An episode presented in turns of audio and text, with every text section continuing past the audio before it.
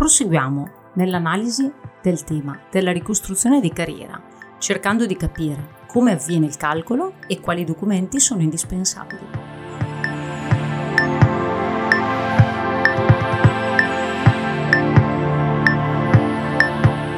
Sono Luisa Treccani, insegnante di scuola secondaria, esperta di legislazione scolastica. Se sei interessato ai miei diversi contributi, puoi iscriverti al mio canale e cliccando sulla campanella riceverai una notifica ad ogni nuovo video. Con il video di oggi proseguiamo nell'analisi del complicato tema della ricostruzione di carriera, che abbiamo visto essere quell'operazione indispensabile per vedere riconosciuti tutti gli anni di servizio, pre-ruolo o in altro ruolo, sul mio ruolo attuale, con conseguente ricaduta sullo stipendio in godimento, perché più anzianità di servizio vuol dire maggiore riconoscimento di anni utili per ottenere la classe stipendiale più elevata. Oggi, con questo contributo, cerchiamo di capire come viene applicato questo meccanismo di ricostruzione di carriera e quali documenti sono indispensabili per poter far riconoscere gli anni prestati. Innanzitutto, il meccanismo piuttosto complicato di ricostruzione di carriera viene anche definito temporizzazione, perché non tutti i miei anni di servizio pre-ruolo sono caricati immediatamente, ma vengono inizialmente caricati i primi quattro anni per intero a fini giuridici ed economici. Il restante periodo viene così valutato: i due terzi sono caricati per intero come i quattro anni. L'un terzo restante ha soli fini economici, cioè vuol dire che verrà successivamente recuperato quando io maturerò una certa anzianità di servizio che varia a seconda del profilo di appartenenza dell'ordine di scuola.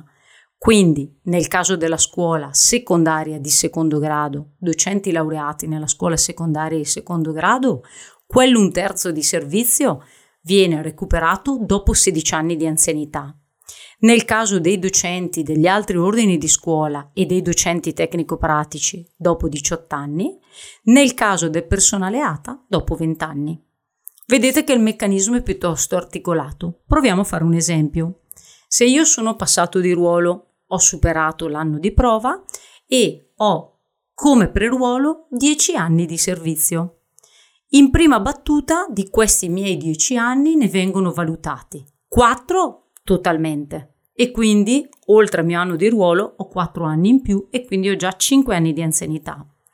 Il periodo restante dei dieci anni, che sono sei, immediatamente vengono valutati i due terzi, quindi altri quattro anni, per cui a questo punto io di questi miei servizi vedo riconosciuti in totale sui dieci anni otto anni.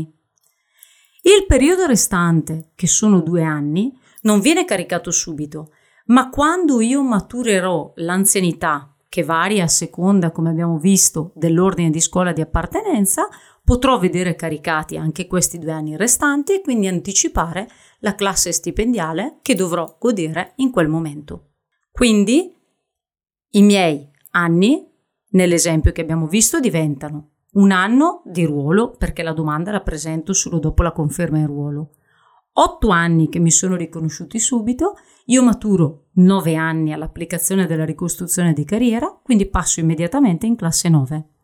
Se la scuola, come abbiamo visto in altri contributi, ci mette un po' di tempo ad elaborare la ricostruzione di carriera e mandarla alla ragioneria e magari ci mette qualche anno, io a decorrere dal momento in cui ho maturato l'anzianità di classe nove, avevo diritto allo stipendio di classe nove.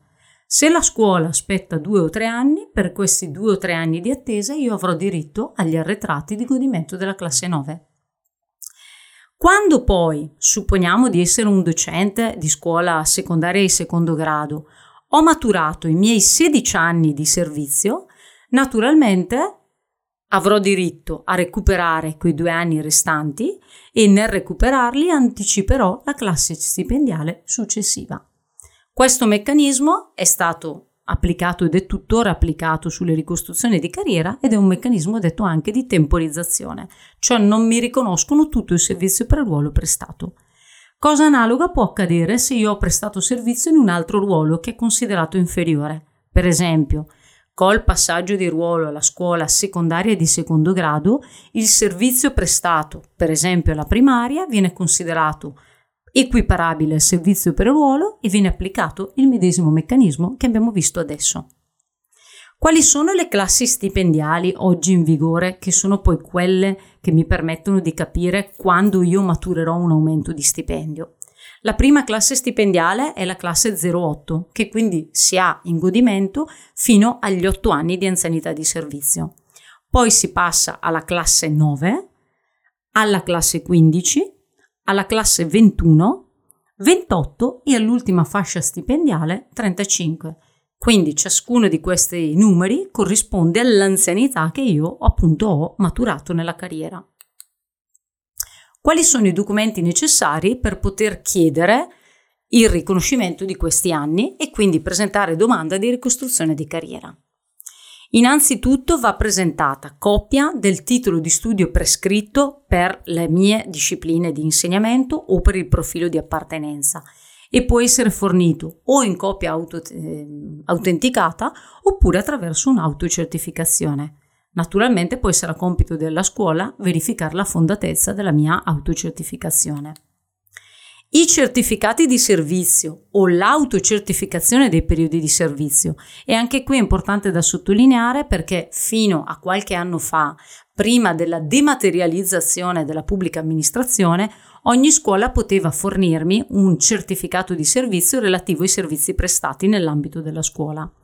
Dopo l'avvio di questo processo di dematerializzazione non è possibile se non soltanto previo pagamento di una marca da bollo, e allora è stata sostituita la necessità del certificato di servizio con un'autocertificazione dei periodi, che è quella che noi realizziamo sulla piattaforma di istanze online con la cosiddetta dichiarazione dei servizi fatta nel primo anno di prova.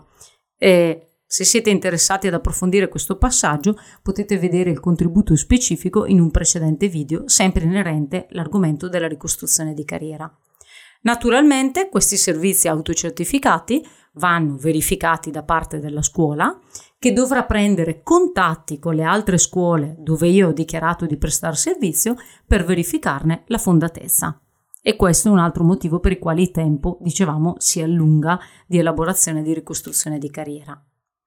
La relazione relativa al superamento del periodo di prova e la conferma in ruolo, che viene elaborato e sottoscritto dal comitato di valutazione, al quale io sono sottoposto a conclusione dell'anno di prova e formazione. Il contratto a tempo indeterminato registrato presso la Ragioneria territoriale dello Stato e i periodi di servizio, come vi dicevo prima, vanno poi confermati dalle istituzioni scolastiche. Una volta pronta tutta questa documentazione, la scuola è pronta per poter elaborare il decreto di ricostruzione di carriera, dove, applicando quel meccanismo che abbiamo visto prima, eh, stabilisce qual è la classe stipendiale alla quale io devo accedere, lo inoltra alla Ragioneria territoriale che lo verifica. Naturalmente può accadere che o la scuola o la Ragioneria facciano un errore, e questo consente al lavoratore o alla lavoratrice di poter presentare ricorso per vedere correttamente riconosciuti gli anni di servizio. Il ricorso ha due casistiche differenti. Può essere a partire dal quindici settembre del duemila, quando le pratiche sono state gestite dalle istituzioni scolastiche, perché prima sappiamo benissimo essere gestite dai provveditorati agli studi, il ricorso può essere presentato al giudice ordinario in funzione del giudice del lavoro. Mentre prima di questa data, quando le pratiche erano gestite direttamente dai provveditorati, quindi casistiche che possiamo dire oggi non essere più esistenti nella scuola, perché ormai il personale di ruolo ante duemila dovrebbe aver già visto elaborata la propria ricostruzione di carriera abbondantemente, visto che sono passati tanti anni. Mentre prima il ricorso andava presentato o al T A R entro sessanta giorni, al Tribunale Amministrativo Regionale, o al Presidente della Repubblica entro centoventi giorni. È inoltre possibile avvalersi del tentativo facoltativo di conciliazione, che è entrato in vigore dal ventiquattro novembre del duemiladieci, cioè senza volersi imbarcare con un impegno di tempo e di risorse in un ricorso, con i tempi della giustizia, che non possiamo sapere quali, eh, appunto quali sarebbero, si può tentare di chiedere a una sede neutra, definiamola così, di prendere in considerazione i motivi per i quali io ritengo sia stato leso un mio diritto e non mi sia stata correttamente applicata la ricostruzione di carriera. Questo è il tentativo di conciliazione, che può essere indirizzato o all'ufficio scolastico regionale oppure all'ispettorato territoriale del lavoro. A questo punto uno di questi due attori, U S R o I T L, diventano quel ente super partes, quella realtà super partes che dovrebbe far incontrare le parti, amministrazione pubblica e lavoratore o lavoratrice, e trovare un punto di accordo rispetto alla richiesta di vedere riconosciuti i servizi che invece l'amministrazione si è rifiutata di riconoscere. Il tentativo di conciliazione non ha alcun costo e può dirimere la questione senza bisogno di dover far ricorso. Naturalmente, se l'esito della conciliazione è negativo, quindi l'amministrazione non intende conciliare, non intende spostarsi rispetto alle proprie posizioni, ne va da sé che al lavoratore e alla lavoratrice rimane la possibilità di presentare ricorso al giudice ordinario in funzione del giudice del lavoro. Abbiamo quindi visto in cosa consiste il meccanismo piuttosto complesso della ricostruzione di carriera e soprattutto adesso avete modo di verificare se rispetto alla domanda che voi avete presentato o che presenterete di ricostruzione di carriera, quale potrebbe essere l'anzianità di servizio che vi viene riconosciuta e che conseguentemente ha una ricaduta positiva sullo stipendio e sulla graduatoria interna di istituto, perché permette di valorizzare, definiamolo così, gli anni di servizio che sono stati prestati pre-ruolo o che sono stati prestati in un altro ruolo. Diversamente, l'amministrazione, se voi non ne fate richiesta, non sarebbe obbligata a dover elaborare la ricostruzione di carriera che tenga conto di questi periodi. Un ultimo elemento importante ricordare. Abbiamo visto che nell'applicare la ricostruzione di carriera un terzo del servizio rimane in stand-by e viene recuperato solo dopo aver maturato una certa anzianità. Accade spesso che questo passaggio, che dovrebbe essere automatico, cioè la scuola dovrebbe applicare in maniera automatica il recupero di quell'un terzo. Frequentemente questo passaggio non accade, per tanti motivi, tra cui il fatto che ogni scuola non ha sotto mano una visione completa dell'anzianità di servizio di ogni proprio dipendente. Voi tenete vigilato su questo passaggio, avendo adesso chiaro come avviene la vostra ricostruzione di carriera, quando sapete di essere nell'anzianità utile per recuperare quell'eventuale un terzo, fate un sollecito scritto alla scuola ricordando che è vostro diritto recuperare quel periodo, in modo tale che possiate passare allo stipendio più elevato rispetto a quello in godimento.